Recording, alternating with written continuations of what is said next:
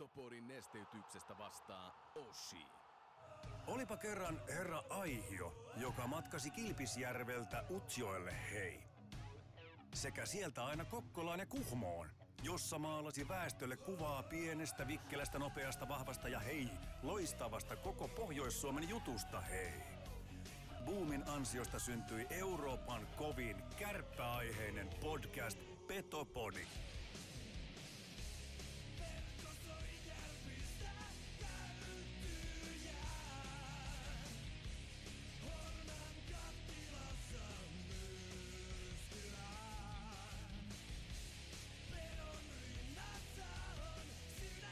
Tarjoilut takatolpille antaa osuuskauppa Arina. Eli focus your energy on essence. Lempitermi on 95-50.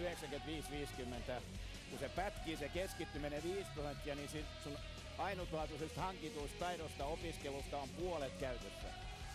Voitko sinä ja sun jengi voittaa? Forget it. Mental skill number 3. Hyvä ystävä, keskity olevaksi. Muista 95-50.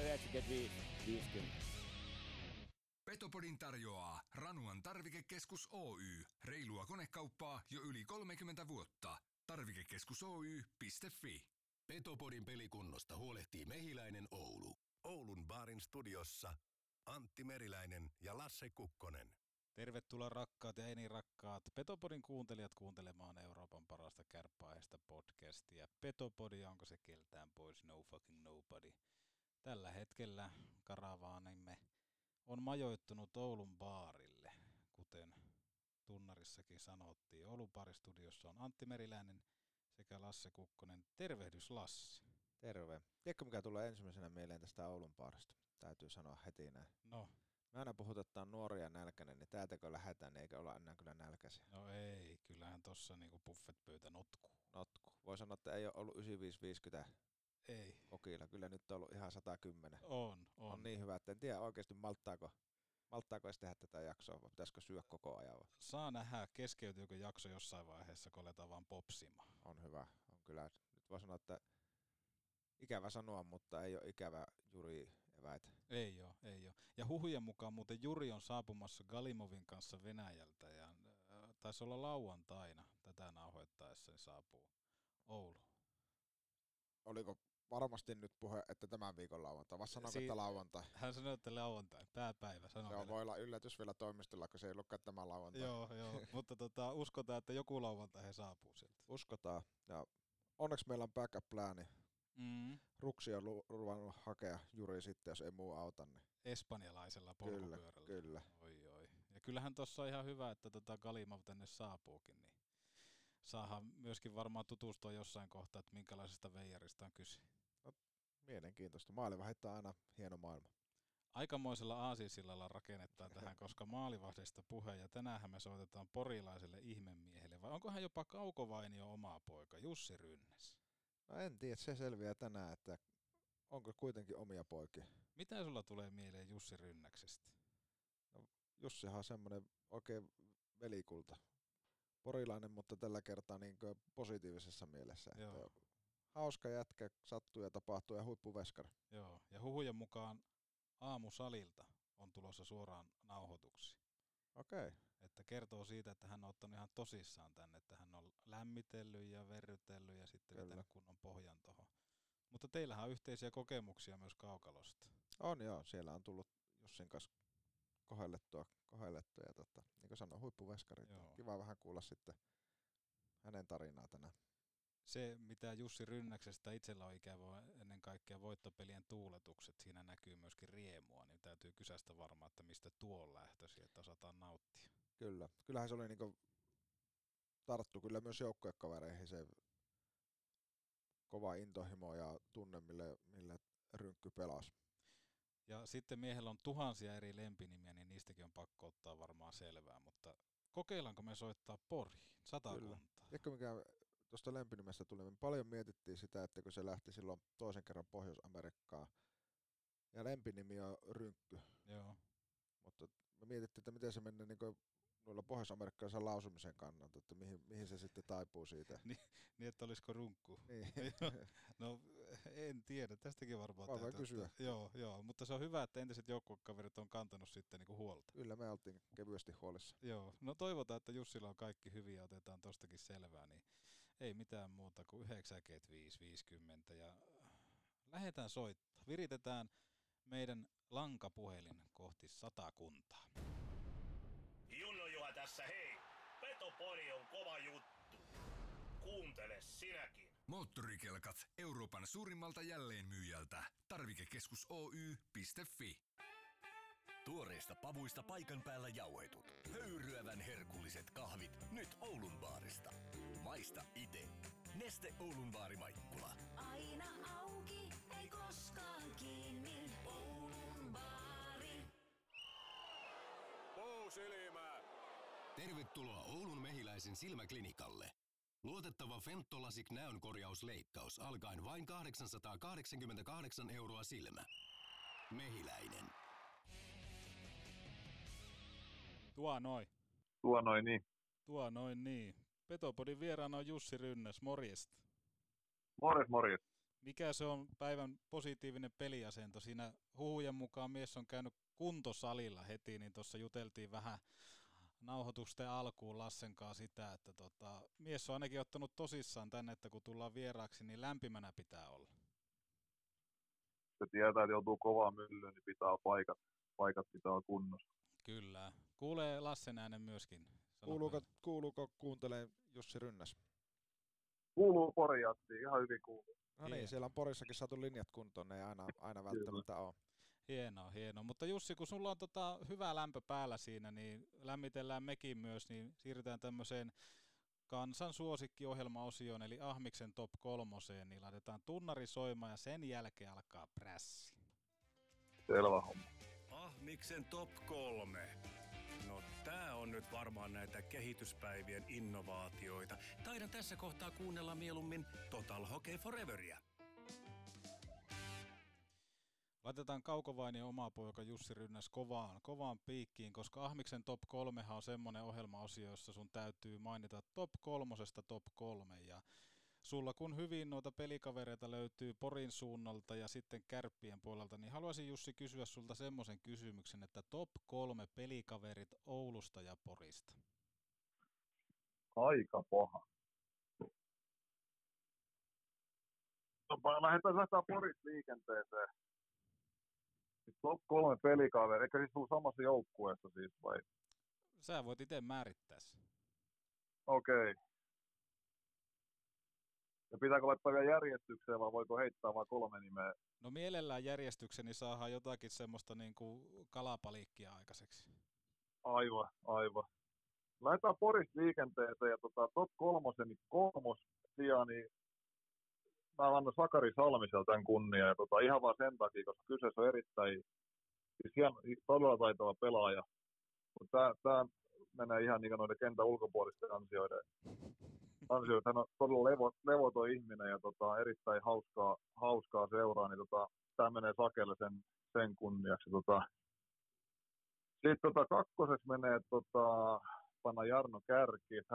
Hän otti viime kauden Linköpingin reppuselkää ja varmisti, että ei joudu mihinkään sarjakarsintoihin. Se menee Japille ja ykköseksi menee mun silmissäni aivan ylivoimainen maalivahti kautta aikojen niin Juha Järvenpää, joka jos hänen tonne pään sisään joku pääsisi, niin se olisi aikamoinen sekamelska, että siellä olisi kyllä paljon selvitettävää. Mutta siinä on kolme porilaiskovinta mun silmissäni.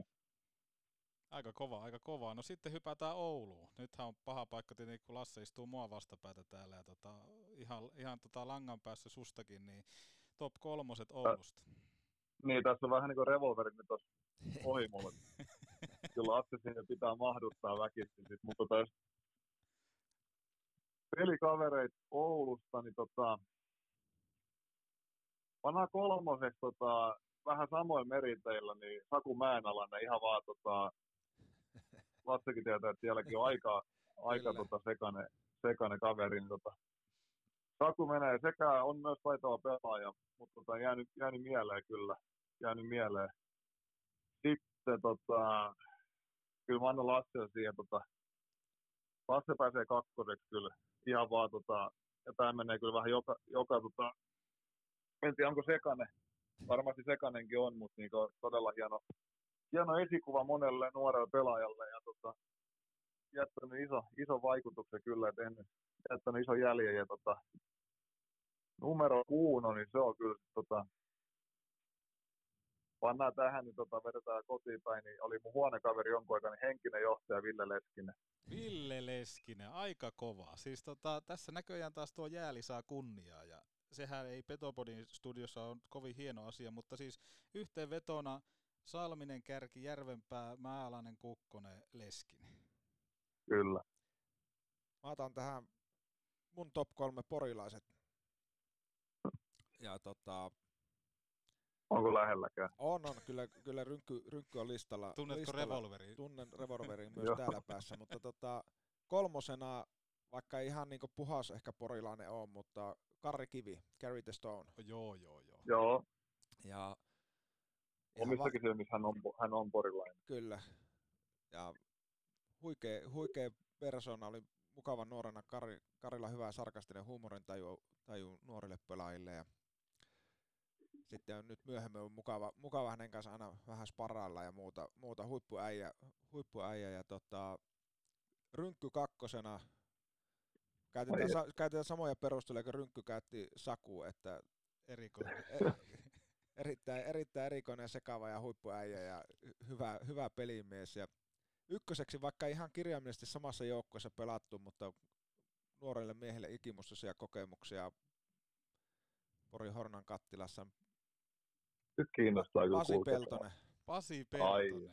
Kyllä, semmoinen ikoni, ja kyykytti nuorta kapteenia monta kertaa, kun tuomarit halusi puhutella, niin otti niin sanotusti, laittoi luun kurkkuun aina, mutta sitten myöhemmin on tavattu kaukalla ulkopuolella huippua, ja Rynkkykin tuntee, on hieno mies, ja varmasti Porissa paikallinen niin sanotusti skene hallussa. Legenda. Kyllä.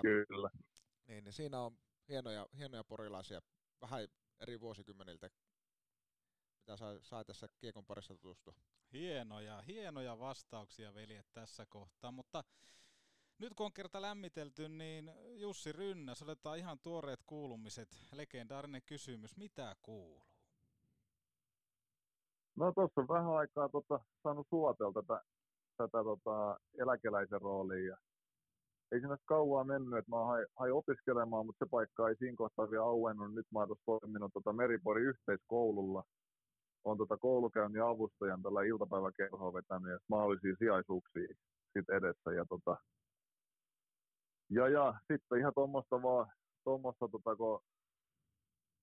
jumppaamista ja kuntouttamista, että paikat sitten kestäisi tämmöistä normielämää, että ammattiurheiluun ei enää kestänyt.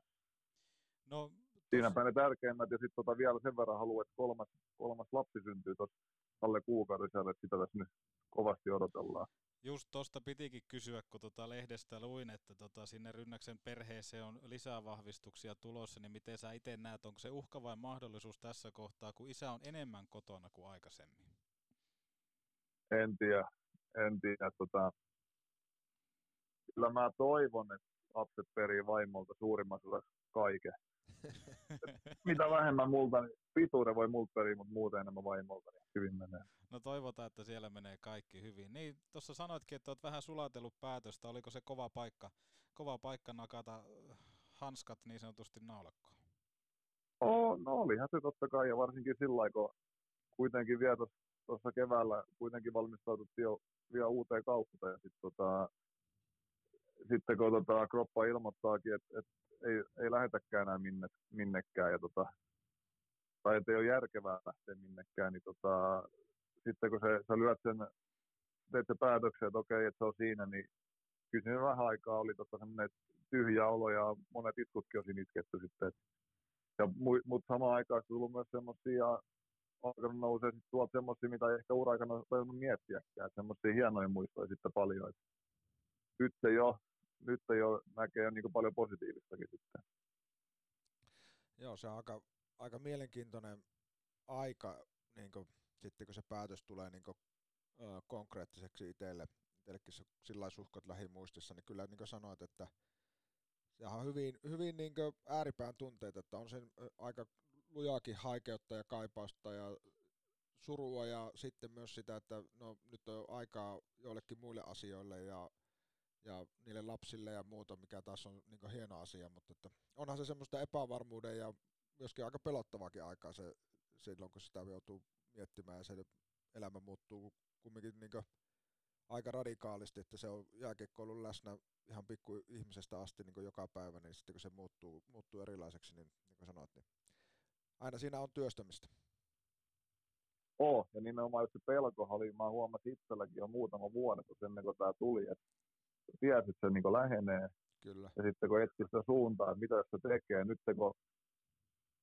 sitten kun se tuli tuossa, niin oli semmoinen hetki aikaa, että ei saakeli, että mihin suuntaan tästä lähtee, mutta aika nopeasti kuitenkin tuli, että itselläkin toi, vaikka halusin lähteä sinne fysioterapiaopintoihin. Ja tajus nopeasti, että sehän kiinnostaa mua tosi paljon. Kyllä. Ja se niin vähän hälventi sitä pelkoa sitten. Ja sitten toi, kun pääsi heti töihin kiinni, niin ei ole semmoinen just, että mitä mä pelkäsin, että mä oon hyödytönä, mä en kelpaa minnekään. Mutta olen huomannut nyt jo, että asia ei ole niin, niin se on myös sitä pelkoa hälventänyt. Joo, se rauhoittaa paljon sitä semmoista, just sitä epävarmuutta ja pelkoa, mitä siihen liittyy. Ja se on tavallaan semmoinen, sitähän onneksi nykyään jo puhutaankin, mutta se on oikeasti vähän semmoinen asia, mitä on vaikea ehkä monestikaan ihmisille, että kun nehän ajattelee, että no olette noin nelikymppisiä, tiedätkö, että eihän se nyt, mutta se, että kun se on ollut niin pitkä se jääkiekko läsnä, niin se on se kaikki arki ja muu muodostuu sen ympärille, niin kuin sanotte, väkisellä varmaan jokainen miettii just mitä sanoit, että onko musta niin kuin muuhun, niin kuin onko käyttöä muualla, ja siitä kun löytää pieniäkin juttuja, mihin on niin kuin kiva mennä ja kokee sitä, että saa niin kuin tehdä jotakin, niin ne on niitä hyviä askeleita sitten taas kohti sitä uutta polkua, mikä siitä sitten lähtee eteenpäin. Ja se on semmoista itseluottamusta niin. Just, kun samalla kuin pelissäkin, jos et luota itseäsi, niin vaikea onnistuu, niin samalla siviilielämässäkin. Kyllä.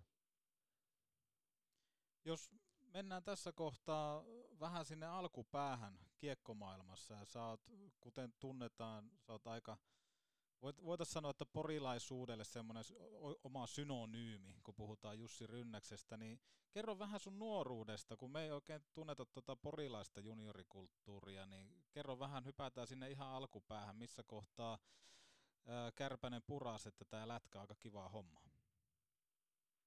Kyllä se oli ihan sieltä sieltä, jos siihen maailman aikaan vielä Porissakin oli kunnon ulkojäätä ja sitä marraskuuta asti, niin kyllä se oli sitä jatkuvaa. Mulla oli isoveli 1,5 vuotta vanhempi, niin se oli sitä jatkuvaa pelailua sitten ja kavereiden kanssa. Ja olisiko ollut tällä, että paikallinen korttelikiekko joukkue, niin 5 vanhana ensimmäisen kerran reeneihin, mutta sitten silloin tuli vielä itku ja sitten mentiinkin isän jalan taakse ja katseltiin vaan, kun isoveli ja muut pelasi. Siitä vuoden päästä, niin 6 vanhana sitten kehiin. Siitä 5,5 vuotta menikin, niin mä olisiko ollut Kari Takolla niin hieno parusta, että mä halusin maaliin sen takia.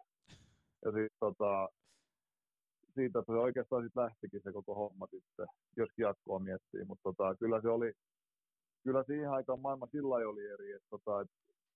Ja varmaan muutenkin maailma on muuttunut, mutta kyllähän poriseutu maksaa aika paljon hintaa. Niin kyllä aika paljon tuli sitten niin nenäruvella tai pieniä paineja paljon enemmän. Mutta tietysti hulluutta oli vielä siihen aikaan. Ja se tuli sieltä edustusjoukkueelta, just tämmöisiä Pasi Peltosia näitä, kyllä se oli semmoista hinnanmaksua jatkuvasti, ja nythän se maailma on vähän muuttunut siitä.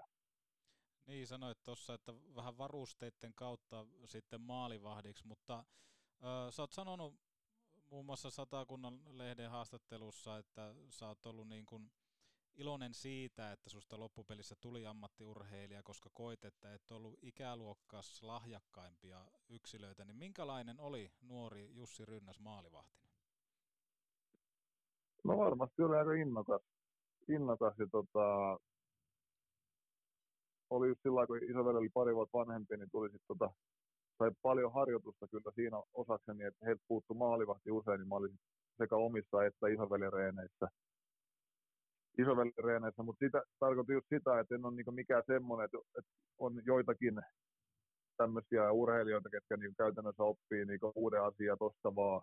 Kyllä. Ja mä oon kokenut aina, että mä joudun niin käyttää hiukan enemmän aikaa, jos mä joudun jonkun uuden taidon, esimerkiksi nyt esimerkkinä tämmöinen, kun nykyään maalivahdit pelaa, se kutsutaan revapeliksi, että etutolppaa pidetään vähän eri tavalla sitten. Mm.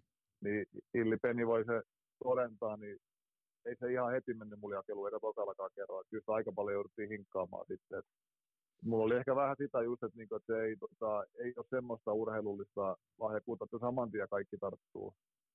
Mutta sen verran sitten jääräpäät, sit mä vaan hinkkasin, niin kyllä mä sitten jotain opinkin sitten. Niin, tuossa katsoin vähän tilastoja, niin pääsit muun muassa edustuksenkin mukaan ollessasi A-juniorin ikäinen kaudella 2005-2006 ja olit siellä kuitenkin aika pitkän kokoonpanon mukana, että sieltähän tarttui jo ihan SM-hopeaakin, mutta vielä ei liigapelejä pelattu, mutta minkälainen kokemus se oli päästä niin sanotusti siihen kasvattajaseuran mukaan ja haistelemaan sitä ilmapiiriä? No olihan se ihan älytön, kun miettii, että se oli kuitenkin se, joillekin jotkut ajattelee varmaan pidemmälle, mutta itse ajattelin vaan, että se on niin se, jos joskus ässiin pääsee, niin se olisi niin ollut kova juttu. Ja se oli oikeastaan se, niin se isoin haave ja unelma, että ei mulla ollut mitään maajoukkueita tai mikään muu, en mä haaveillut mitään muusta kuin siitä. Niin jos et pääsi vähän haistelemaan, vaikka ei siinä kohtaa ollut vielä missään nimessä valmis että mä en mä olisi pystynyt siinä kohtaa pelaamaan liikaa missään nimessä, mutta pääsi kuitenkin mukaan vähän ja tollain. Siinä oli jo muutamia Joensuun Jesse tämmöisiä oman ikäluokan jätkiä, niin se oli hieno juttu kyllä se koko kevät silloin, kun Ässät voitti hopeata, niin kyllä se, kun se ei ole Porissa mitään joka kevät hommaa, niin kyllä ne muistot kyllä säilyy siitä, silloin koko kaupunki niin kyllä yhdistyy hienosti siihen koko hommaa. Ja nyt kun itse pääsi vähän siinä kopissa olemaan ja näkee tollaisia jätkiä ja oli Matti Kaipaista tämmöisiä vanhoja konniitin joukkueessa, niin näki, niin, että millaisia on hyvät mentorit sitten nuoremmille jätkille. Pitääkö paikkansa semmoinen, että seinä nousi vastaan ajunnuissa ja lähdit hakemaan vauhtia tai sulle Kankaanpää jääkarhuista? Onko tällä perää? Oo, se oli viimeinen A-kausi, niin mulle ilmoitettiin, että ei ole paikkaa ja eikä se nyt mikään sillain, että siinä oli just Järvenpää Juha oli pelannut hyviä kausia C-ssä ja B-ssä, niin hänelle varmasti siinä ajateltiin vähän, että mä olisin ollut A-ssa vähän polkenut paikalla niin muutaman vuoden. Sitten ilmoitettiin vaan, että ei ole käyttöä, että voi mennä H2, mutta se ei motivoinut yhtään siinä kohtaa, ja mä päätin, että sitten se vähän oli semmoinen, että ei ollut semmoista. Mä olin vähän väsynytkin siinä kohtaa, että koko hommaa, ja mä ajattelin, että mä lopetan, mutta sitten oli armeijassa, niin oli pakko päästä urheiluvapaille. Ja mä menin sitten Kankaanpäähän, kun mä sain selville, että siitä saa niin hyvät vapaat sitten. Mutta sieltä löytyikin uusi into siihen koko hommaa. Ja erittäin elävästi muistan semmoisia peliä, kun meillä oli Parkano Kiekkoa vastaan derby, Pohjois-Satakunnan derby, ja peli oli 3-3 ensimmäinen reenipeli, ja siellä oli niin monta selästaklausia ja polvitaklausia, joka enemmän kuin muu loppuaralla niin yhteensä. Niin tuomari ilmoitti tokailla puolesta, että hän lähtee kotiin ja tappakaa itsenne, niin hän ei tähän hommaan enää halua sekaantua. Kun se peli päättyi siihen, ja kun ajelin siitä Kankaanpäästä tai Parkanosta kotiin, niin siinä oli monta ajatusta mielessä. Se oli aika hiljainen matka kyllä. Aika mahtava muista. Huikea, ihan huikea. Mites sanoit, että löytyi uusi kipinä ja motivaatio, niin muistatko itse sitten, että miten se niinku rupesi näkymään sun arjessa ja mihin se polku sitten sieltä vei sen keskeytetyn pelin jälkeen, niin miten sieltä niin sanottu kaivettiin itsensä takaisin parraspaloihin? Se oikeastaan lähti siitä, että meillä oli semmoinen, niin kun mä pääsin takaisin siihen, sekin on niin aika monen sattuma summa, että mä pääsin takaisin siihen A:han. Ja no siellä oli semmoinen todella innokas nuori maalivahtivalmentaja. Ja se otti tehtäväkseen niin selkeästi otti mut niin kuin, että se pumppasi niin kuin mun renkaisiin ilmaa joka hemmeti päivä. Ja vieläkin pidetään yhteyttä, mutta hän otti niin kuin, että hän oli siinä mun korvajuuressa koko ajan niin kuin supiseen, että joka reeni aivan täysillä, jokainen kiekko, seuraa riparit, niin kuin, että se vaan nosti sen vaatimustasoa. Et itsellä oli varmasti myös tiettyä vähän semmoista laiskuuttakin sit olemassa ennen sitä, niin mä selkeästi huomasin, että tietyissä asioissa mä vaadin semmoista vähän niin kuin perseelle potkimista enemmän. Niin tää kaveri sit teki vähän pyytämättä mulle sen niin kuin valtava palveluksen, ja sit siitä mä niin kuin sain loppuurankin sen sytykkeen, että vitsi, että mä en pärjää tässä. Ja jos mä haluan oikeasti uran tehdä, niin mä en pärjää, jos mä en oikeasti niin kuin tee tällä samalla intensiteetillä sitä hommaa. Ja kyllä mä siitä koitin ottaa, niin kuin sainkin siitä ihan valtavan sitten niin kuin inspiraatio koko hommasta, mutta se alkoi näkymään siinä, että mä aloin sitten valmistautumaan reeneihin, ja mä aloin niin kuin, että mä en vaan tullut hallille katsonut, mitä käy, että kiinnostaako vai eikö kiinnostanut, vaan mä aloin sitä niin kuin suhtautua siihen hommaan niin kuin vakavasti. Ja se vei sitten niin kuin yllättävän pitkällä. Joo, se on mielenkiintoinen.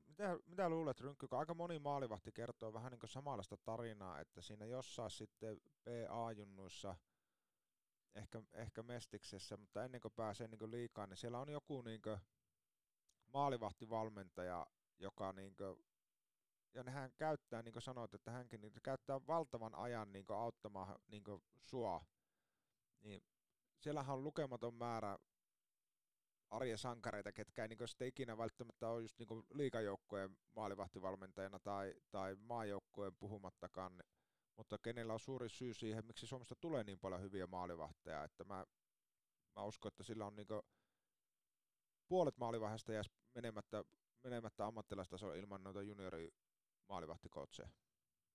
No ja, että sun sattuu oikea tyyppi oikeaan kehitysvaiheeseen. Että tietysti, että tämäkin oli siinä kohtaa, niin kuin, että jos tämä sama tyyppi olisi tullut mulla aikaisemmin, niin mä en olisi varmaan ollut niin vastaanottavainen, mutta nyt se tuli just siinä kohtaa, kun mä olin edes päässyt takaisin. Ja mulla oli siinä kohtaa, että okei, mä tajusin, että se loppuu muuten hyvin äkkiä tää touhu. Kyllä. Ja mulla kävi siinä hirveä tuuri, että tällä ei kävi. Mutta yleisesti katsottuna niin monet maalivahdit, mä oon ymmärtänyt ainakin, että niin on, että ei välttämättä ne kaikkein lahjakkaimmat valikoidu ehkä maalivahdeiksi. Moni poika voi miettiä, että tässä joudu luistelemaan ja tehdä muut vastaavaa, niin se motivaatio voi olla, että ne voisi olla hyviäkin, mutta just kun se ei ole sitä sisäistä paloa tai ei ole ymmärrystä, mitä se vaatii se homma. Sitten nämä jätkät, just tällaiset jätkät voisi ottaa kauheita steppejä, jos olisi näitä, jos niillä sattuu oikeassa kehitysvaiheessa oikea ihminen siihen ja ne itse huomaa se. Sitten ei tarvitse enää potkikkaa perseelle, kun sitten ne ottaa kopin siitä. Mutta tommosiakin jätkiä menee, noista junnuputkista ne menee vaan, sitten ne on yhtäkkiä ylikäsiä ja sitten se on siinä. Eikä koskaan tajunnut tai oppinut sitä, mitä se oikeasti mitä se vaatii oikeasti, että sä kehityt ammattiurheilijaksi, mitä se vaatii, että sä kehityt edes SM-liigapelaajaksi, saatikka siitä ja pidemmälle. Se sun potentiaali kuitenkin tiedettiin myöskin tuolla Ässien edustuksessa, muun muassa toi maalivahtivalmentaja Kari Lehtonen olisi halunnut sut jo edustuksen matkaan, mutta sitten pääkäskijä Suhonen ilmeisesti ei, ja sitten Rynnäs lähti vaeltamaan tuonne Mestiksen tasolle, siellä oli FPS, Sporttia, Kiekko-Vantaata, niin minkälainen tuo matka oli? Se oli myös semmoinen vähän tosi rikkinäinen kausi, mutta siinä oli myös toinen mun kävi hirveän Leke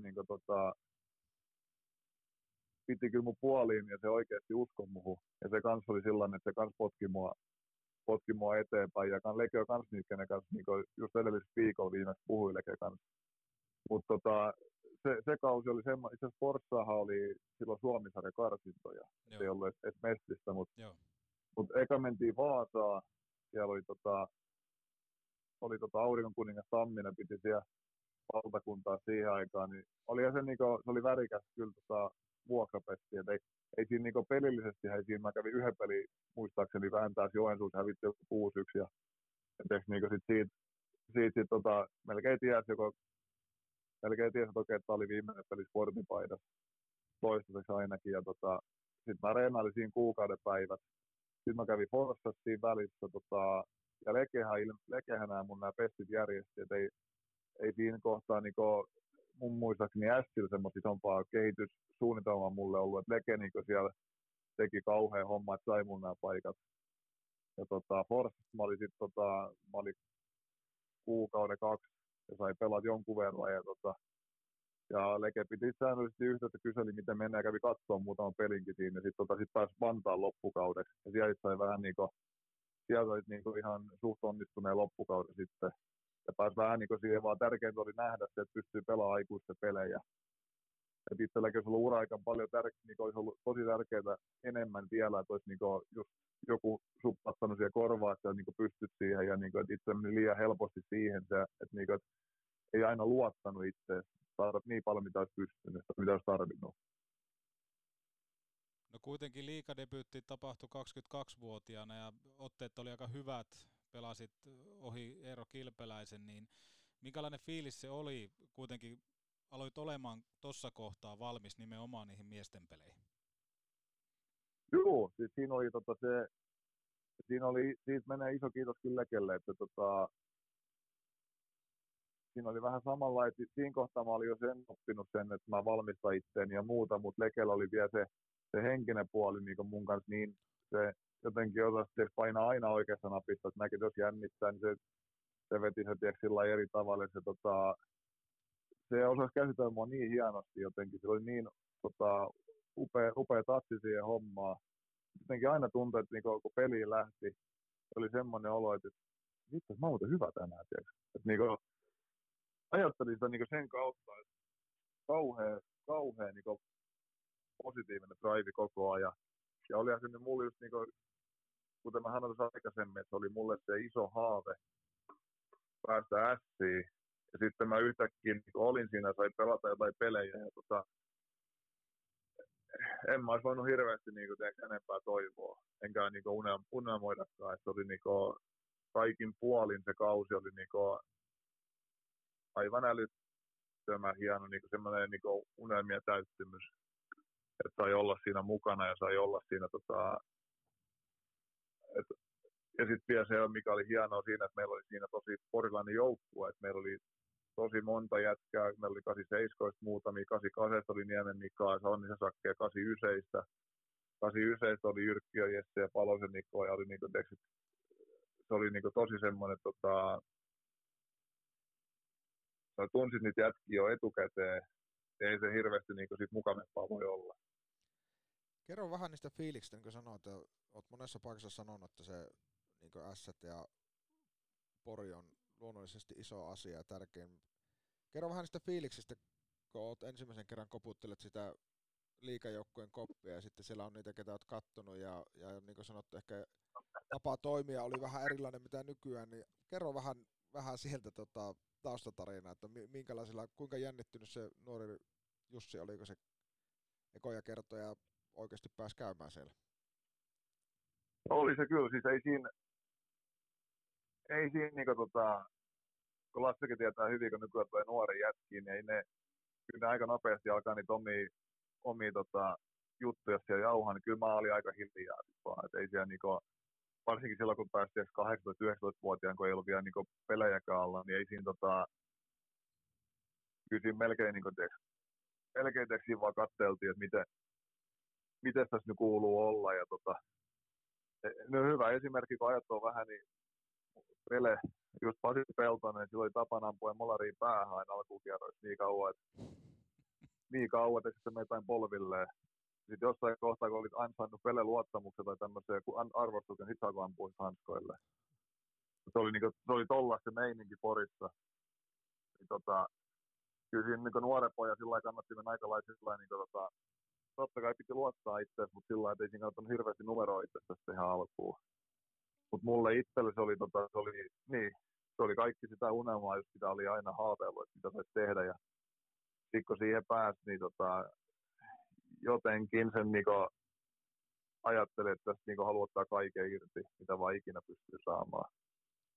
Muistanko oikein, että tuohon aikaan nimenomaan myöskin viikset lähti kasvaa kovaa vauhtia? Muistat. Se oli se joku meillä oli joku tämmöinen viiksekasvatuskilpailu ja se sai sitten Se sai vähän isompia mittasuhteita sitten, niin että oli joku hiskipeli, niin fanit, kaikki fanit veti niin tussilta stiiksiin naamaa siellä. Se lähti niin kuin, mutta se kertoo hienosti myös porilaisuudesta niin sillä lailla, että S-faniryhmä sillä niin siellä on semmoista niin tiettyä hulluutta, että ne kyllä lähtee noihin hölmömpiinkin juttuihin mukaan. Kyllä. Mutta oli kyllä hienoa, niitä on jälleen jälkeen miettiä, että ei vitsi, että niinku tommonenkin juttu siinä oli niinku matkan varrella. Ja sitten tehdään joku lehtijuttu, että mä leikkaan viikset pois, niin ollut jutut vähistä kyllä Satakunnan kansalla. No se on ihan just näin, mutta toi on nimenomaan tämä hienoa yhteisöllisyyttä. Ja en tiedä, oliko ne viikset vai mitkä, mutta sitten tuolla Rapakon takanakin alettiin huomaamaan Jussi Rynnäs. Muistatko missä kohtaa NHL-organisaatiota alkoi lähestyä, että hei, kiinnostaisiko sua tulla tänne päin kokeilemaan?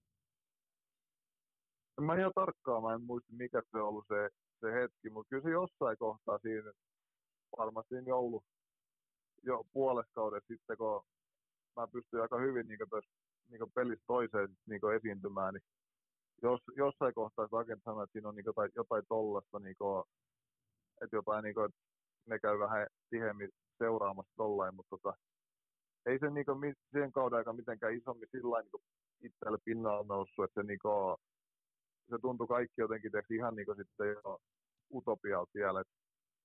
Mä olin vaan tyytyväinen ja elin sitä hetkeä siinä. Se oli ainoa, millä oli niin kuin merkitystä. Tuliko minkäännäköistä kulttuurisokkia, kun porilainen muutti Kanadaan? No kyllä siinä tuli, kun osasi ehkä 3 sanaa, että jees, no ja Malboro. Ei siinä hirveästi, niin kuin, en mä niin kuin, ei pystynyt ihan hirveästi niin kuin jerryyn heittämään kyllä. Mulla tulee mieleen, semmoinen tarina siitä mun kulttuurisokista, kun mentiin ensimmäisiä päiviä, ja mietin, että mä oon vaan oma itteni, ja mä koitan silti puhua vähän, ja meillä oli muutamia niitä saksalaisia siinä samaan aikaan tuli, ja mä laitoin viestiä sitten yhden saksalaiselle, että katsoin sanakirjasta hienosti, että dinner tarkoittaa, mä luulen, että dinner tarkoittaa niin kuin lounasta, mutta tarkoittikin sitten illallista. Mä laitoin sille viestiä, että dinner today. Sitten se visti vaan, että yes, että I call you later.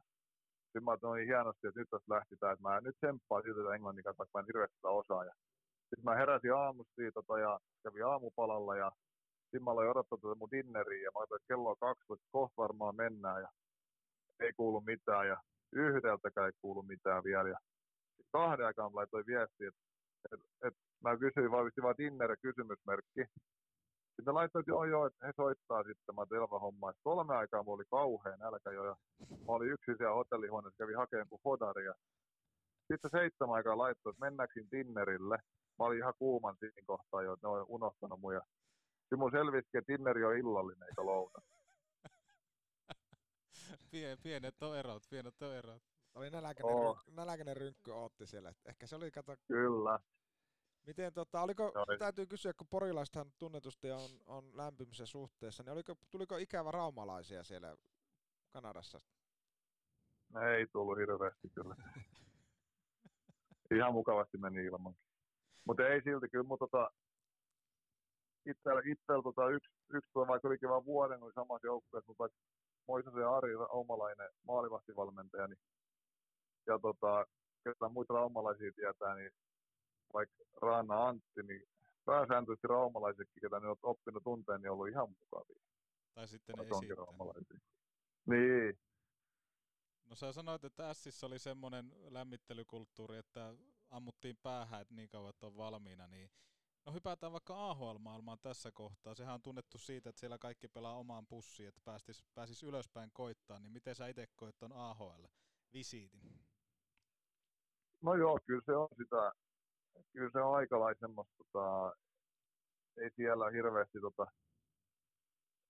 kyllä se aikalaisia on just sitä, että tavoitellaan sitä paikkaa siellä isommissa parhaalla, että ei siellä hirveästi semmoisia joukkueen miehiä ole, että tietenkin oma ja varmasti on myös paljon semmoista niin kuin politiikkaa ja tämmöistä, mutta tosiaan kun mä toi mun esimerkki, niin kertoi kuinka pihamaa olisi, niin mentäisiin, niin jos on ollut jotain politiikkaa ja muuta, niin mä ollut niin pihalla, että mä en ole pystynyt oikein hahmottaa varmaan, mitä siellä tapahtui. Mä keskityin vaan siihen omaan systeemiin, mutta kyllä se oli semmoista versus sitten, kun tulet vaikka Kärppiin tai mihin tahansa muualta, niin semmoisia, missä oikeasti on niin hyvä meininki, missä joukkueen etu sit kuitenkin on aina yksilöituu tärkeämpi, niin ymmärtää sen, mitä oikeasti on sit, kun pelaat hyvässä joukkueessa. Tai niin, kun sä pelaat semmoisessa joukkueessa seurassa, missä oikeasti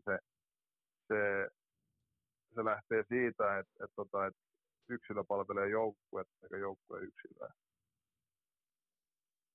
Mitä miettisit, jos ajattelet sitä muutosta ja muuta, ja sitten, että mitkä oli niin kuin suurimmat asiat ehkä, mitkä sieltä jäi kuitenkin sitten matkaan myöskin että millä osa-alueella niin kuin koet kehittyneesi ja saaneesi jotain eväitä sieltä sitten, paljon uutta varmaan tuli? No joo, totta kai, siis meillä laittaa myös, no jääkiekkoisesti tietenkin ihan vaan se pieni kaukalokin tuo ja omat haasteet, se on ihan erilaista se peli.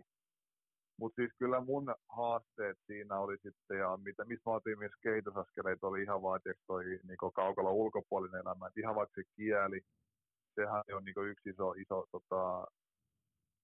iso valtava steppi siinä, ja kaikki tommoinen, tiiäks, että olinhan mä vähän semmoinen reppana, että mä menin sinne, ei mulla ollut semmosia niinku, ihan tiiäks tämmösiä yksinkertaisia, että pitää ruoalaitto, kämpästä huolepitäminen, itsestä huolepitäminen. Onneksi silloin kun mä menin Torontoon, mä olin eka 3 kuukautta yksi, ja sitten silloin ne tyttöystäväni, nykyinen vaimo muutti perässä, niin hänhän sitten käytännössä piti huoleen, että jääkaapissa ruokaa ja että kämppä on siistiä ja kaikki tällainen puoli. Kyllä siinä, sillä puolella varmasti isoimmat ne kehitysaskeleet sitten. Ja siellä oli, niin, sano vaan. Niin, se on mielenkiintoinen, koska mäkin lähdin silloin, mitä mä olin kans 22-23-vuotias, kun mä menin. Ja kyllähän se sillä on, että niin kuin sanoit, että jos näyttelet omaa uraa, sanot sinne, että tietyssä vaiheessa tuli oikeanlainen maalivahtikoutsi, joka herätti sen kiinnostuksen siihen niin kuin valmistautumiseen ja siihen arjen reenaamiseen. Sitten sä kehityt niin kuin paljon pelaajana. Ja, mutta sitten se seuraava vaihe kehittyä pelaajana liittyy myös siihen, että sä pystyt alkaa kokonaisvaltaisesti niin hallittee sun elämääsi.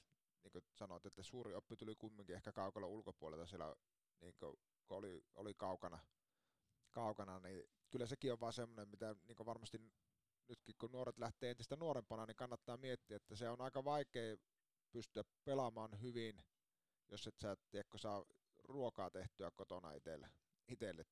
Voi kuulostaa monesta ihmisestä siltä, että no sehän on itsestään selvä, mutta ei se välttämättä ole, kun siinä on aina joku ollut mukana laittamassa ja jääkiekkoillakin viettää aika sillä lailla, sitä vaan mennään tyyppistä elämää reeneihin ja kotia ja reeneihin tai peleihin, että se on oikeastikin semmoinen osa-alue, mikä pitää saada kuntoon ja kun sen saa, niin sitten pystyy myös taas kehittymään pelaajana siellä kaukalossakin.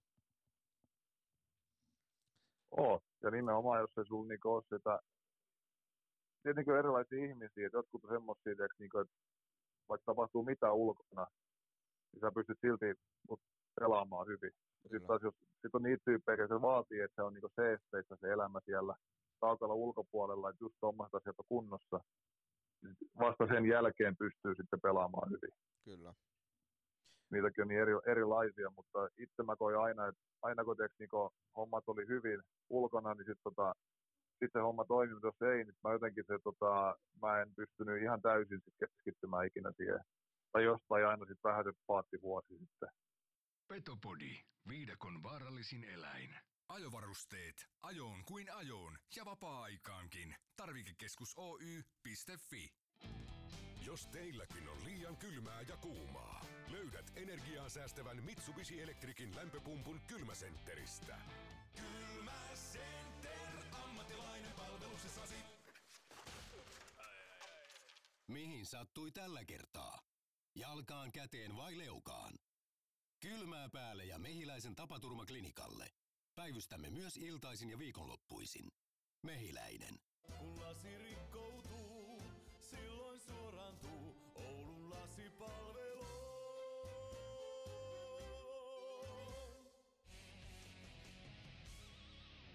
No sulla oli 3 kautta kuitenkin elettyä elämää siellä Rapakon takana, niin jos me mietitään sitä Jussia, joka sinne lähti, niin minkälainen ihminen sieltä lähti tulemaan kohti Tervakaupunkia? Kyllä sieltä no just noita, varmasti sitten totta kai 3 vuotta tuommoisessa, siellä on paljon pelejä, paljon pelejä ja sitten kun joutuu oikeasti sitten alkaa, no kielitaitoisempi tuli, sitten kun tulee myös sillä tavalla, siinä kohtaa, kun olen urheilijana niin parhaassa iässä, että sillä lailla, että oli aika hyvä ymmärrys siitä, mitä se oikeasti vaatii. Tai niin mä luulin vielä siinä kohtaa, että on hyvä ymmärrys, mutta sitten silloin siihen aikaan tuli toi Marjamäen Late sitten siihen Kärppiin ja Kärpissä otettiin kanssa ja samaan aikaan tuli Lasse ja Spede ja nääkin, mutta silloin se touhu siellä Oulussa, mä tulin siinä niin ihan täydelliseen saumaan siihen, koska mä sain siitä ison boostin vielä loppuuraan, mutta se millainen ihminen mä olin, mä luulin, että mä oon jo aika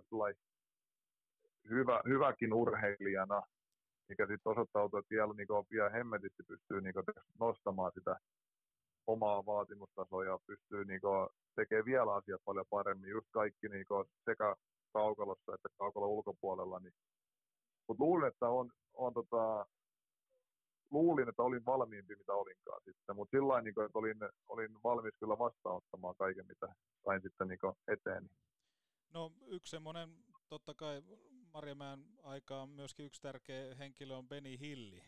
Kerro vähän kyllä muistoja, minkälainen herrasmies oli, kun ensimmäistä kertaa tapasitte ja alette siitä yhteistyötä rakentaa? No Bennyhan on semmoinen, että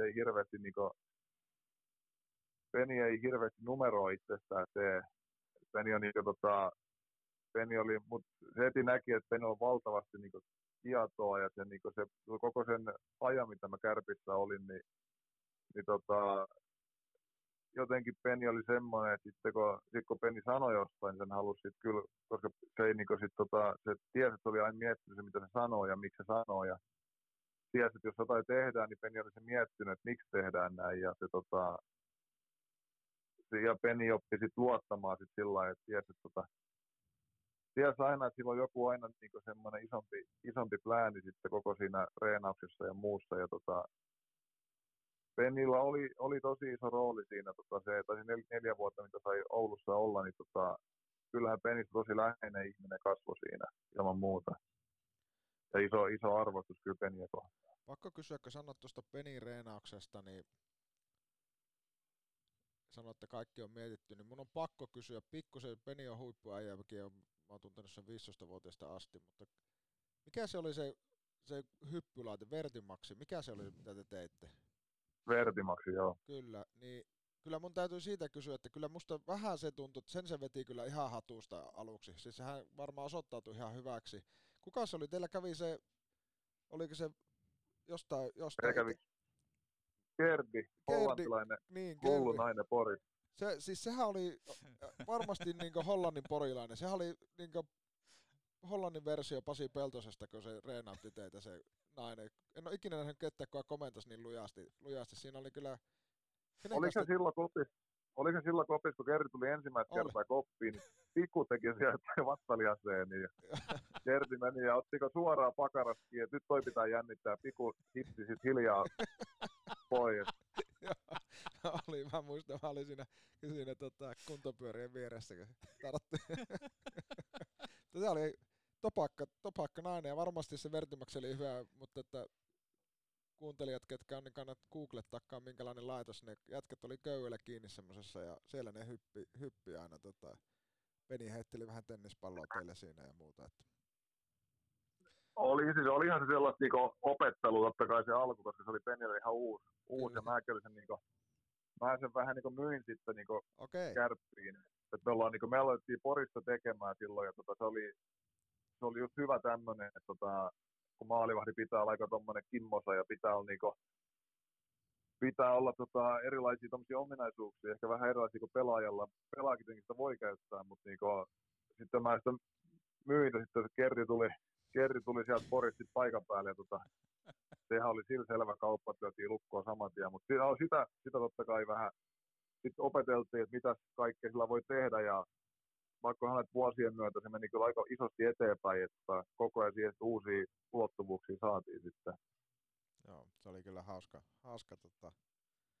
En ole muuten tästä, täytyy sanoa, että en nähnyt, että sitä olisi koskaan yksikään kenttäpelaaja edes testannut. Että en tiedä, eikö uskaltaneet vai eikö Beni ei anna sitä että on muille käyttöön. Se varille sitä tällä hetkellä se on. Gerdi on laittanut, että jos se sattuu jotakin, niin se tulee itse käymään taas. Se ehkä siinä se kato, kuka ei halua, kuka ei uskalla ottaa sitä vastaan, että Gerdi tulee. Ei uskalla kyllä. Onko siinä jotain semmoista, mä aloin tuossa miettimään, että kun Rynkky tuli Ouluun, niin aika kovat oli otteet, että niin kun otti yleisön ja vakuutti kannattajat ja kaikki seuraajat, niin onko tällä salaliittoteorialla mitään semmoista niin kuin saumaa, Lasse, että kun kuitenkin aika oululainen joukkue taas Kärpissä oli, vaikka oli totta kai täsmähankintoja, mutta pelasitteko te enemmän safetyä, kun Jussi oli maalissa, koska maalissa oli porilainen? Ei kyllä tietty, että siellä me niinku sitouduttiin lujempaa, kun me tiettiin, kuultu legendaarisia hullu porilaisjuttuja, ne ei siellä ei uskaltanut edes meidän niinku silloin nuoriso Junttila Donskoikaan kauheasti vettää kärkikynää, vaan kyllä nekin puolusti sitten silloin, joten tiesi, että muuten ei nähdä Rynkyn tuuletuksia pelin päätteeksi. Okei, sano vaan. Niin, siitä se motivaatio tuli. Oliko muuten Rynkky silloin? Kyllä mä annoin, niin. Sen verran vielä aina, jos ei puolustaminen kiinnostunut, kyllä mä aika kovaa raippaista annoin myös sitten annoin pohtia mailaa, että sekin varmaan auttoi siinä. Kyllä. Oliko Rynkky silloin maalissa Espoossa, kun Lasse lähti sahaamaan? Se oli Blues pääsi 2-0 vastaan ja Lasse sahasi sen kiinni. Kerro tuosta tilanteesta, minkälainen se oli kokea ihan niinku paikan päällä niin sanotusti? Kummalta sä kysyt multa ja Lasse? Sulta. Mä katsoin, että siitä lähti liikaa nopeammat jollain tikkaa kotipäivät, ei siinä mitään hätää. Mä heitin, jos mä muistan oikein, mä heitin jonkun ihatiaksi jonkun juhlaliikkeen, siinä itse veli itteni ihan pihalle ja Lasse siellä pelasti jotenkin vielä. Joo, mutta se on oikeasti... Mä heittänyt jopa hasekmaisesti kyljelle, niin että mä nyt ihan oikeinko päivelee tuolta sopukoista. Joo, täytyy lähettää sulle se video, mutta siis se oli oikeasti, kuten sanoit, että liigan nopeimmat jalat, niin se on tasaisen varmaa suorittamista. Edelleen verkkokalvoilla on tämä Lassen spurtti. Joo. No niin, ja sitten mennään takaisin aiheeseen. Hei, yksi semmoinen juttu pitää kysyä kyllä, mikä pisti silmään, oli nimenomaan Lassenkin sanoma se, että tuuletettiin voittoa. Mistä se on peräisin? Koska se on oikeasti katoava kansan perinne mun mielestä nykypäivän lätkässä, että maalivahtikin tuulettaa voittamista. Ei, se oli varmaan jostain sit vaan se, että mä kuitenkin hommaa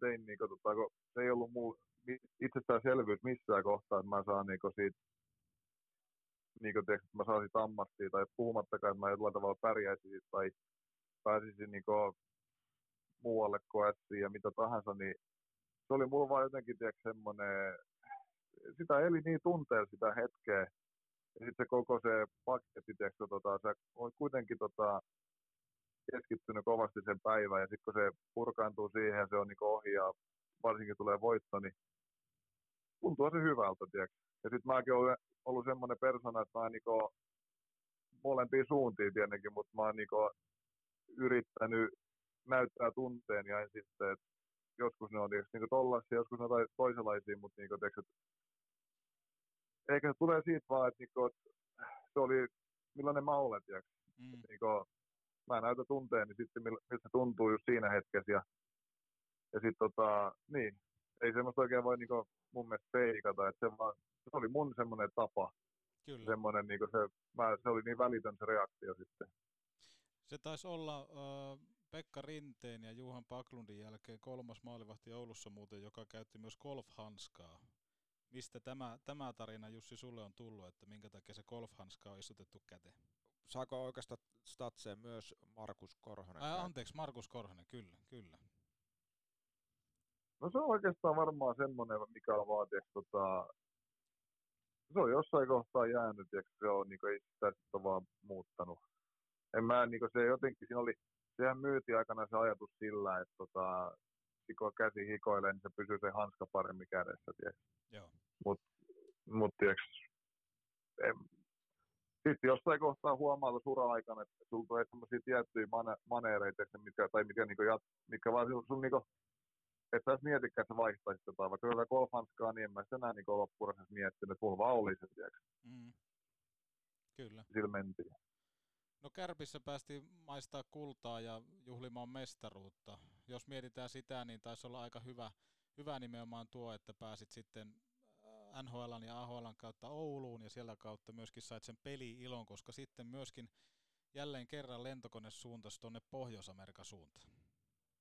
Joo, siinä mentiin, siinä lähdettiin sitten Dallasin organisaatio sen kauden jälkeen, että se oli kyllä niinku just, että se oli, kuten mä hänen, kun mä tulin sinne, niin mä luulin, että mä olin jo niinku sellainen hyvä tason urheilija, mutta sitten niinku, sit kuitenkin näki, että ne hommat voi tehdä vielä paljon paremmin. Ja se oli niin oikea aika, ja jos miettii se joukkoa, että jälkikäteen muutenkin, niin siinä moni jätkä on ottanut niinku isoja steppejä uralla, ja pelaa vieläkin, niinku, pelaa jätkiä KHL ja NHL, niinku, ja niillä jätkillä oli niinku taito jo olemassa, ne otti taas sitten sieltä kentän ulkopuolelta isoja steppejä. Mutta joo, sitten lähdettiin Dallasin organisaatioon, ja se kausi meni pääsääntöisesti meni tuolla Austinissa, Texasissa ja muutama peli sitten ylhäälläkin, mutta kyllä se niinku lähdin niinku paljon parempana maalivahtina sitten sinne uuteen reissuun. Ja se uusi reissu myöskin jossain kohtaa meni tuonne Venäjälle saakka, ja sehän on Lasse oikeastaan suosikki lomakohde tuo Venäjä, niin minkälaisia fiiliksiä Jussi sulla herää tuosta Venäjästä? No joo, kyllä se siis mähän olin Kasanissa tosiaan vuoden, ja onhan Venäjä tietenkin, onhan se omalaisessa ympäristö, mutta nyt sillä lailla, että Kasani kuitenkin niin Venäjällä ihan huippuorganisaatio, meillä oli kaikki puitteet siellä, oli omat uimahallit meidät ja missä me asutaan, ja punttissa oli kaikki, sä menit ravintolaan syömään, niin se olisi 10 euroa, tiiäks, niin jonkun sisäpilepihviä, kermaperunat ja kaikki, tiiäks, niin, kyllä siellä niin sit homma toimi, ja meillä oli kopit ja hallit ihan viimeisen päälle, mutta tietenkin Venäjähän on aina Venäjä, että tällä jälkeen, että varsinkin mä yksi, meillä oli silloin toinen lapsi tuloillaan, ja se oli vähän semmoista, että kun itse lähti alku vähän heikosti, ja oli koko ajan semmoinen epävarmuus, että tuleeko potkut ja eikö tule potkui, niin ei uskaltanut sitten perhettä lennättää sinne, ja sitten kun yksi joutuu olemaan siellä, niin se oli sillä vähän ankeet, että sä oot siellä. Onneksi oli Mosa ja hänen perheet, että he oli isona tukena siinä, mutta oli se niinku henkisesti tosi raskas kausi, ja sillä lailla, että olisiko ollut, että joulun jälkeen päässyt pelikään enää pelaamaan. Ja oli mä olin aika poikki siinä kohtaa. Oliko se nimenomaan se, että olit poikki, niin sitten oikein ratkaisu lähteä takaisin Ouluun, koska Oulussa seuraavat 3 kautta vietit? Joo, siis sillä lailla, että mä kaipasin siinä, niin kun, mä tiesin, että Oulussa on niinku asiat hyvin. Ja mä, viime reissusta oli niin hyvät muistot, ja mä tykkäsin niinku ihan älyttömästi. Mä en ole ehkä tuonne tarpeeksi esillekään, kuinka paljon oikeasti mä niinku siitä Oulusta, niinku siitä ilmapiiristä ja kaupungista tykkäsin ja ihmisistä.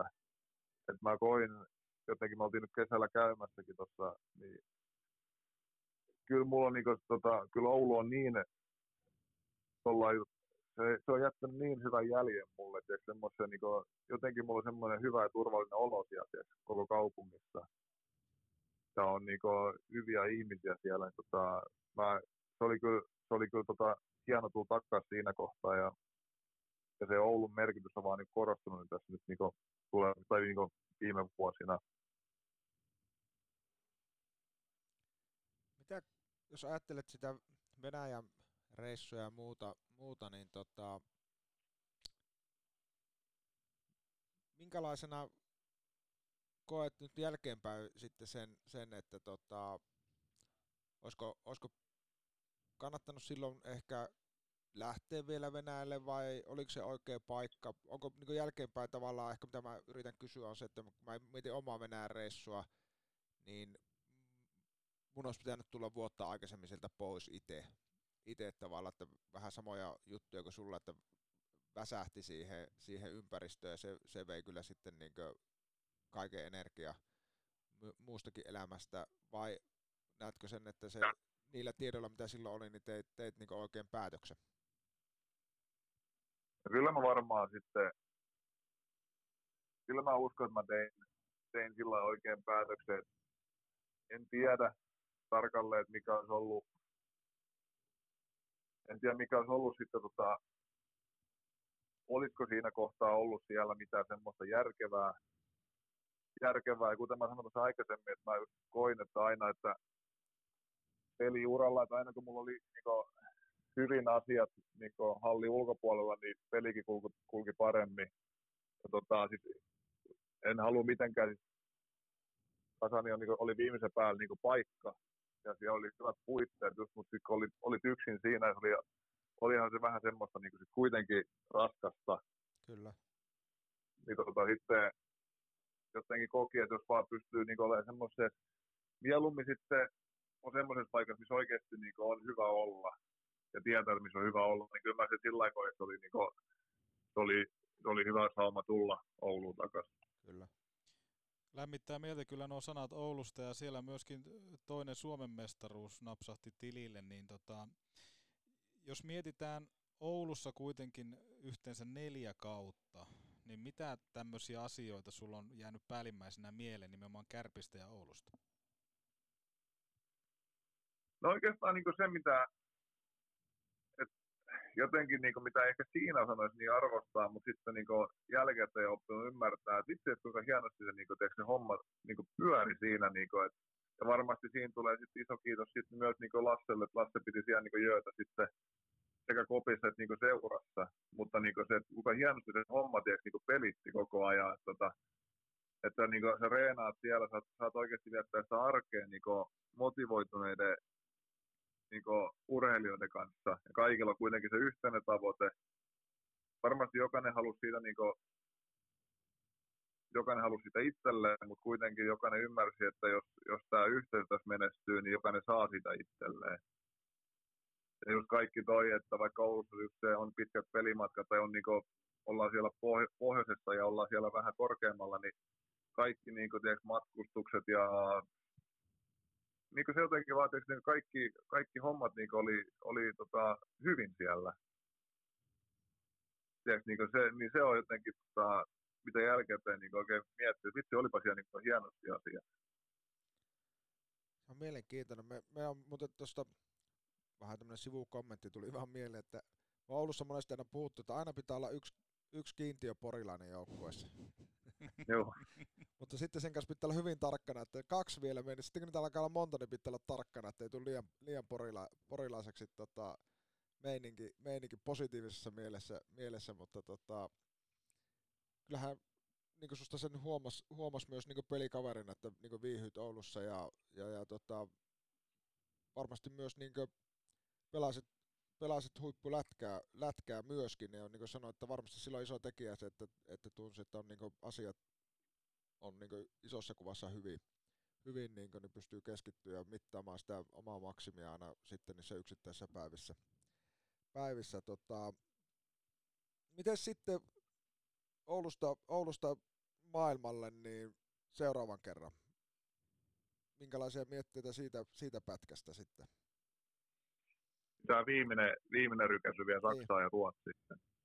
No Saksahan oli siis se oli jotenkin mä koin siinä semmoisen pienen vielä semmoisen jotenkin se saksalainen urheilukulttuuri on ihan älytön. Niin se oli todella hieno kokemus saada tommonen vielä. Jos on monta kokemusta tästä urasta jäänyt ja muistoa, niin kyllä Saksasta jäi mieleen semmoinen just tunne, kun saatat siinä alkulämpöä hallikäytävillä, niin siellä alkaa rummut raikaamaan ja tulee semmoinen pieni, että vitsi, että tämä on, tämä on hienoa. Tulee oikein semmoinen, että joka peli oli semmoinen, että siellä oli tosiaan tupa täynnä ja kauhea meininki. Niin siitä jäi kyllä tosi hieno fiilis sitten. Tosi hieno fiilis, että kausi jäi vähän kesken, että alkoi vähän olemaan pian kremppaa, joutui sitten lonkkaleikkauksensa kauden jälkeen. Ja sitten viime kesä kuntoutettiin ja sitten oltiin, no Ruotsissa nyt siitä ei jäänyt muuta, kun oli suomalaisia, oli onneksi joukkue, mutta siitä ei nyt jäänyt, se oli vähän tämä koronakausi, kun ei ole yleisöä ja sillä lailla, niin se oli taas täydellinen vastakohta tuohon Saksalle. Et hieno paikka Linköping ja Södertälle, missä mä olin loppukauden lainaan, mutta se jäi, ikävä kyllä siitä jäi tosi valjukuva ja se oli enemmän sitten ehkä itsestäkin ja olosuhteista, mutta ei missään nimessä ihmisistä eikä niistä paikoistakin. Täytyy sanoa, kun sanot tuosta saksalaista yleisöstä, että siellähän on niin kuin mahtavat pallopelikulttuurit ja muuta, mutta sulla kato ei ole koettuna vierasjoukkueena Porissa playoff-pelejä sitä yleisöä, kun se ei rummuta ennen pelin alkua, vaan se uhkaa vetää sua lättyy Subwayssa edellisenä iltana, kun sä menet hakemaan Subwaysta iltapalaa, niin porukka ilmoittaa, että sä muuten jätkät semmoinen, että nyt tulee turpaa ja sitten itse oot siinä, että saanko mä syöttää Subi ensin, niin sitten lyökää sitten vasta. Että kyllähän, se on aika rehellistä. Se joo. On rehellistä. Mun mielestä se on kiva, että se sanotaan niin kuitenkin käydään päälle, että nyt on jatket semmoinen hetki, että jos jäätte tänne syömään, niin voi tulla turpaan, niin että me lähdetään sitten huoneeseen syömään. Mutta se on hienoa, että kulttuuria löytyy ja niin kuin sanoit, kyllähän siellä on niin kuin huikea pallopelikulttuuri ja fiilis niissä peleissä ja varmasti semmoisia juttuja, mitä toivon, että aina tulee myös tänne Suomeen.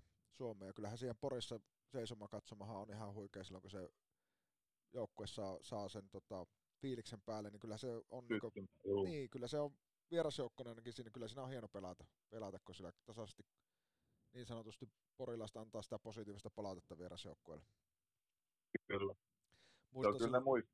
Muista silloin 2006 pelattiin niitä playereita, niin alkulämmittelyssä, jos joku teki maalin, niin tiedätkö, koko yleisö alkoi taputtaa ja huutaa imuria, niin toinen vieraspeli, niin päätettiin jätkien kanssa, me ammutaan vaan tiedätkö, räpylälle helppoja molarille, että ne ei pääse lannistamaan meidän molaria alkulämmittelyssä. Joo. Ai jumalista. Oh, ja kyllä aika monta kertaa Lasseakin huudettiin siellä. On. Kyllä ne huomioi. Lämmöllä on muistanut aina ollut hyvä positiivinen, niin kuin aina se siis vittuilu on välittämistä. Kyllä. Porissa välitetään kyllä. Kyllä, sillä välitetään lujasti kaikista. Kyllä. Jos mietitään, Jussi, haastattelua on tässä kohtaa tunti takana, kiitetään tässä kohtaa ja ajasta ja päästään kohta tuonne työmaan pariin, niin mietitään vähän, summataan yhteen tätä, mitä on tullut juteltua. Olet jossain kohtaa ihastunut maalivahdin varusteisiin, ennen sitä olet mennyt vähän isän jalan taakse piiloon ja sieltä sitten taas intoutuneena. Sitten siinä on ollut matkalla vähän, ehkä jopa jossain kohtaa, että tuleeko tästä lätkästä mitään, kunnes sieltä löytyi yhtäkkiä semmoinen coach, joka kuiskutteli korvaa ja sai motivoitua Jussin uudelleen. Sen jälkeen on menty Ässiin, pelattu loistava kausi, kasvatettu viiksi ja herätetty huomio, päästy NHL:n pariin, AHL:ään, Kärppiin, KHL:ään, D-liigaan, SHL ja Allsvenskaniin, niin minkälaisen matkan Jussi Rynnäs on päässyt jääkiekon parissa viettämään? No oikeastaan tuossa mitä sanoikin noi kaikki, niin on ollut kyllä hieno matka. On ollut kyllä tosi hieno ja ainutlaatuinen ja värikäs. Ja,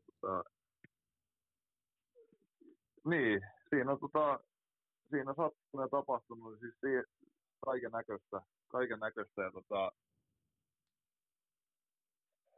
on ollut hyviä aikoja ja on ollut huonoja aikoja, kuten ihmiselämässä nyt on muutenkin mutta jos sen niin summaa niin sitä, just mitä lähti aikanaan Porista ja nyt taas niinku nyt palas tähän Poriin ja nyt lähtökohtaisesti ollaan tässä niinku sitten pidempi aika ja sä oot joulunkin tässä kotona, niin olihan se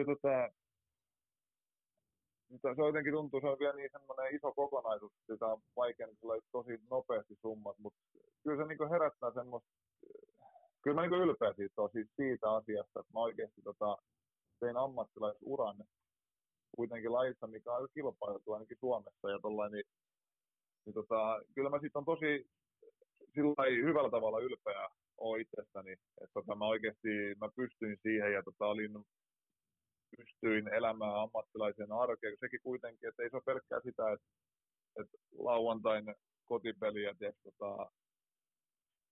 ja niin voitojuhlat, vaan se on niin se urheilija-arki, on, niin se on sitä joka päivästä niin sitä, että elät niin oikeasti hyvää elämää. Ja mä pystyin sitä tekemään niin monien muiden niin huippu-urheilijoiden kanssa, ja mikä ei välttämättä ollut niin jossain kohtaa lainkaan realistista, niin se on ehkä niin se, mistä mä eniten ylpeä siitä. Lasse Kukkonen viittaa tässä kohtaa sen verran, että hänellä olisi tarinaa tiedossa. Onko sulla, Jussi, hetki aikaa kuunnella Lassen tarinointi, jos laitan tältä yhden jinglen eka soimaan? Joo, mä ajattelin, mulla on 12 aikaa, pitäisi olla työmaalla viimeistään. Ja muutama minuutti, Jussi, vielä käydään sulle tuttuja kavereita vähän läpi. Vähän äänituotantoa ja Lassen tarinointia. Joo, käy. No niin, tulihan se sieltä. Pikku Kukkosen tarina tuokio. Hihi.